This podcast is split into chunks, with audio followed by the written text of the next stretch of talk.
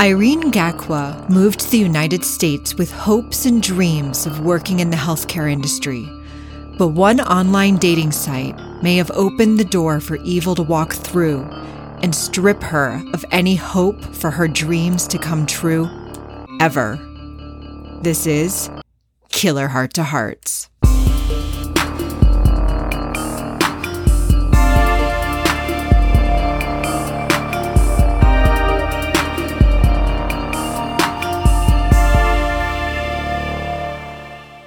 Welcome back to a special bonus episode of Killer Heart to Hearts. I am Will. And I'm Elise. Hi, everyone. Thank you for joining us on this bonus episode.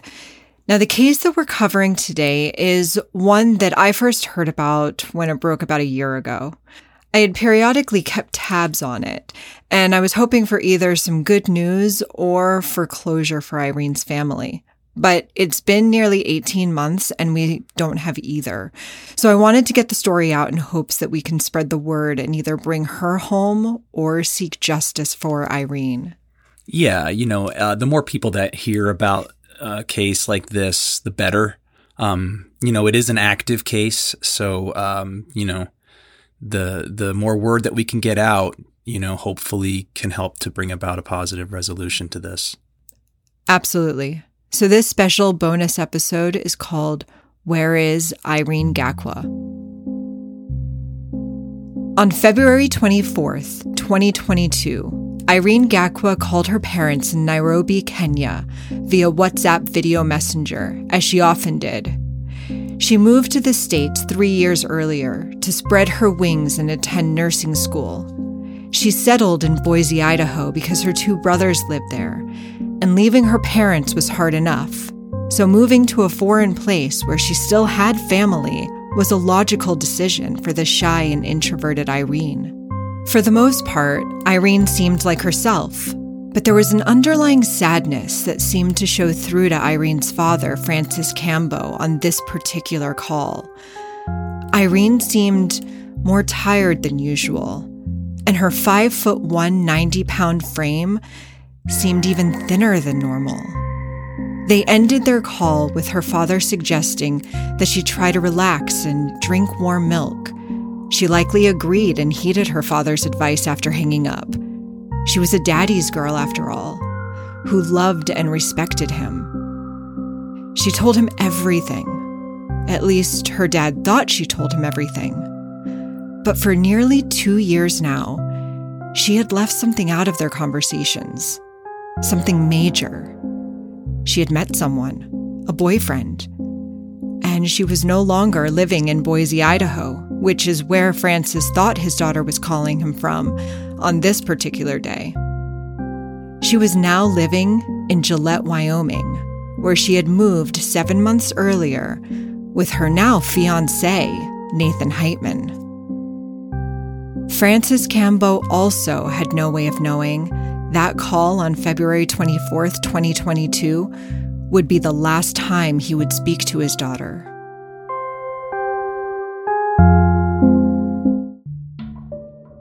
Now, this case is very much an active one, so I don't want to muddle it too much with my own personal opinions.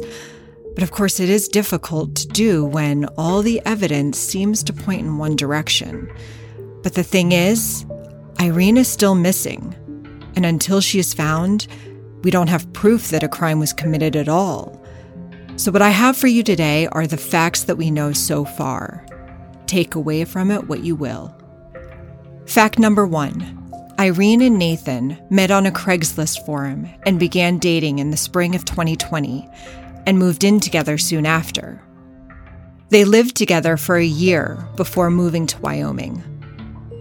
According to her dad, Francis, Irene was always shy and reserved.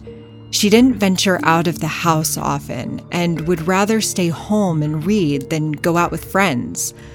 So the fact that she signed up for the Craigslist personals seemed a bit out of character for her. But she may have been trying something new and stepping out of her comfort zone. Irene had been living with her brother, sister in law, and their children when she first moved to the States but moved in with Nathan soon after they met. Now that's interesting because I actually have a theory about that.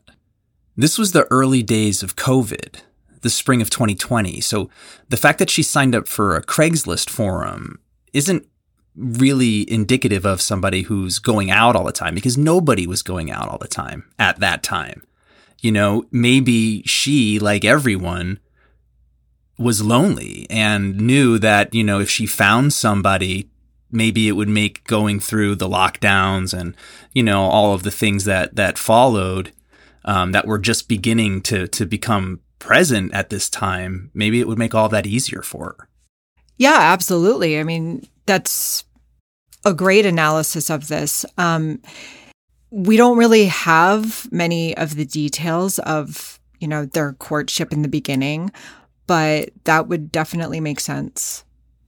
Fact number two Irene and Nathan moved to Gillette, Wyoming in July 2021, where she enrolled in nursing school at Gillette College. Clearly, Irene's brother and his family would have known about Nathan since she lived with her brother Chris and then moved out of his house and in with Nathan. But they didn't know the whole story, as you'll soon hear. When Chris found out she was moving away from Boise, he worried about her. Irene was a homebody and extremely close with her family. She regularly called her parents, but when her brothers started hearing from her less and less after her move, they grew concerned for her well being. However, they didn't seem to mention this to their father or mother back in Kenya. Perhaps they were protecting their parents from concerns that they had no control over. Fact number three Irene spoke to her parents almost every day via WhatsApp video call. February 24th, 2022 was the last call she made to them. On March 3rd, Francis received a WhatsApp message from his daughter. But instead of putting him at ease, it only raised more concerns. One message read Dad, I dropped my phone in the water, and now the microphone doesn't work. Another message said, I just want you to know I love and miss you and mom. Now, these were not written the way Irene spoke. She often wrote and spoke in a mixture of English and Swahili, these sounded more robotic, as if Google Translate was being used. Francis responded to the messages by saying, We miss you. We want to see you, not just chat on WhatsApp. We love you always. You will be my daughter forever. There was no response after that. Irene and her two brothers all shared a cell phone family plan, when they couldn't reach her, they did some investigating on their own. As they looked through her phone records, they found a number she had called regularly. It was of a close friend who told them about the truth of where she had been living and who she had been living with. Irene's brothers knew she had dated Nathan Hightman in the past, but had been under the impression that the relationship had ended a while ago and never guessed that she had made the move away from Boise with Nathan. March 20th, 2022, Irene Gakwa was officially reported missing to the Gillette Police Department by her family. Yeah, so when they knew that Irene had moved, like, did they just think that she had moved by herself, like to go to school or something? Yeah, I believe that that was the impression they were under. Um, she had transferred schools. She was at a different school while she was in Boise, and then she had transferred when she moved to Gillette. And I don't know what she had told them, um, but she had been keeping up this charade. She had been keeping this secret for a while. So she potentially knew that he was bad news or there was something that she was protecting herself or her family from. Who knows? Yeah, because there's a reason why she didn't tell her parents about the relationship at all. You know, um, and there's a reason why she then didn't tell her brothers that the relationship was ongoing and she was moving to another state with him. Like, that's a pattern with this particular guy, Nathan. And I wonder why. Yeah. Definitely. I do also think that um, Nathan had a history of being very possessive. And so um, I'm not sure if he had some kind of influence on her. And that's why maybe she didn't tell anyone. Um, maybe he was trying to distance her from her family, even though it didn't really work with her parents because she did talk to them regularly. Well, yeah, I mean that is the you know that's that's the the abuser's playbook, you know, to isolate you from your loved ones and and you know take control that way. Um, yeah, who knows? Fact number four. As Irene's boyfriend, and likely the last known person to see her before she disappeared, Nathan Hightman was questioned the very same day as the missing person claim was filed. He told the officer he last saw Irene in late February when she came home, threw some clothes in two plastic bags, and then left in a dark colored SUV. He then volunteered some information that didn't sit quite right with any of the officers or Irene's family members. Nathan said he withdrew money from Irene's bank account in order to force her to contact him, and therefore he could find out where she is. Then he changed her banking account password. What? Now, indulge me for a minute as I interject some of my opinions on this claim. Now, there are a number of issues I have with the statement. First, if she left Nathan willingly, she would have brought her credit cards and debit cards with her. Second, he withdrew $3,600 from her bank account and maxed out her credit cards over the course of 90 separate transactions. Now, if he wanted to get her attention, why didn't he do one large transaction and be done with it? Then sit by the phone and wait for her to contact him. Third, she never called. So where is she? And fourth, where's the money, Nathan? If your intention wasn't to steal the money, then you should be keeping it in a safe place for her safe return. So where's the money? Okay, rant over. 90 separate transactions. Yes, that is correct. That's not trying to get somebody's attention. That's bleeding an account dry. Absolutely. Fact number five. According to phone records, Irene's phone was last active on March 4th, 2022, eight days after anyone had seen her or spoken to her and one day after her dad received those bizarre WhatsApp text messages that didn't sound like his daughter. Her phone has not pinged on any network since that day. March 8th, 2022, Irene's WhatsApp account is deleted. March 10th, Irene's phone number is deleted. March 20th, Irene's family files that missing persons report. On April 12, 2022, Gillette police name a person of interest Nathan Hightman. Fact number six some of the items that Nathan purchased while using Irene's debit card to try to lure her back to him were a shovel, boots, and a pair of pants from Walmart. All of these items were found in Nathan's house when they searched it. Another purchase that Nathan made, but was never found, was a 55 gallon metal drum.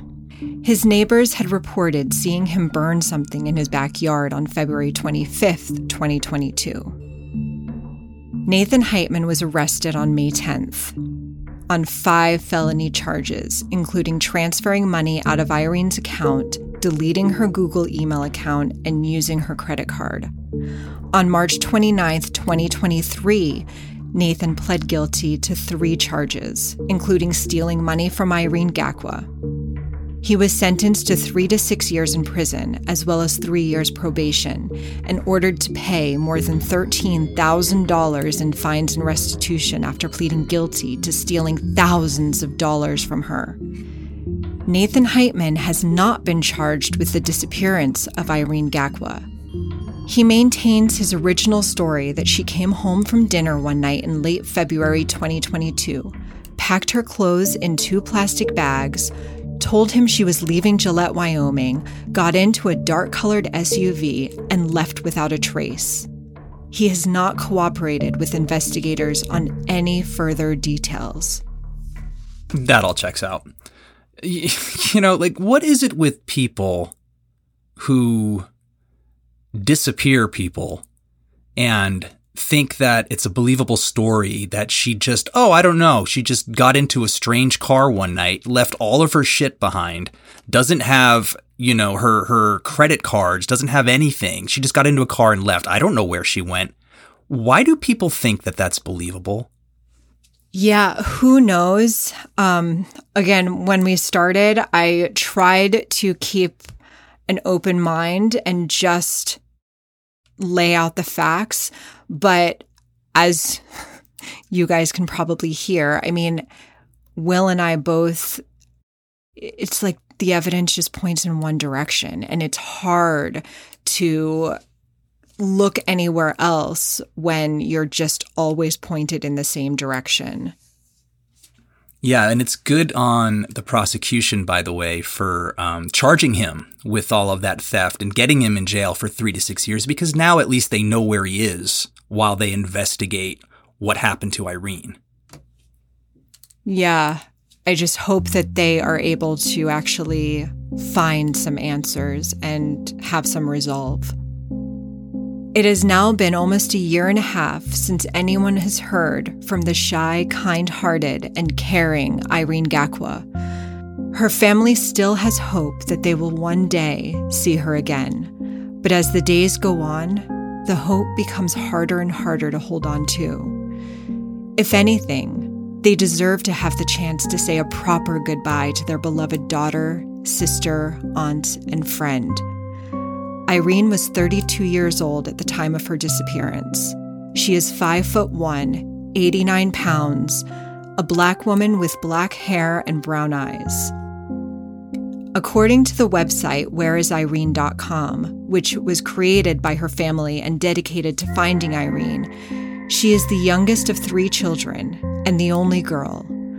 Although there are five to six years between each sibling, they are very close and have always supported each other.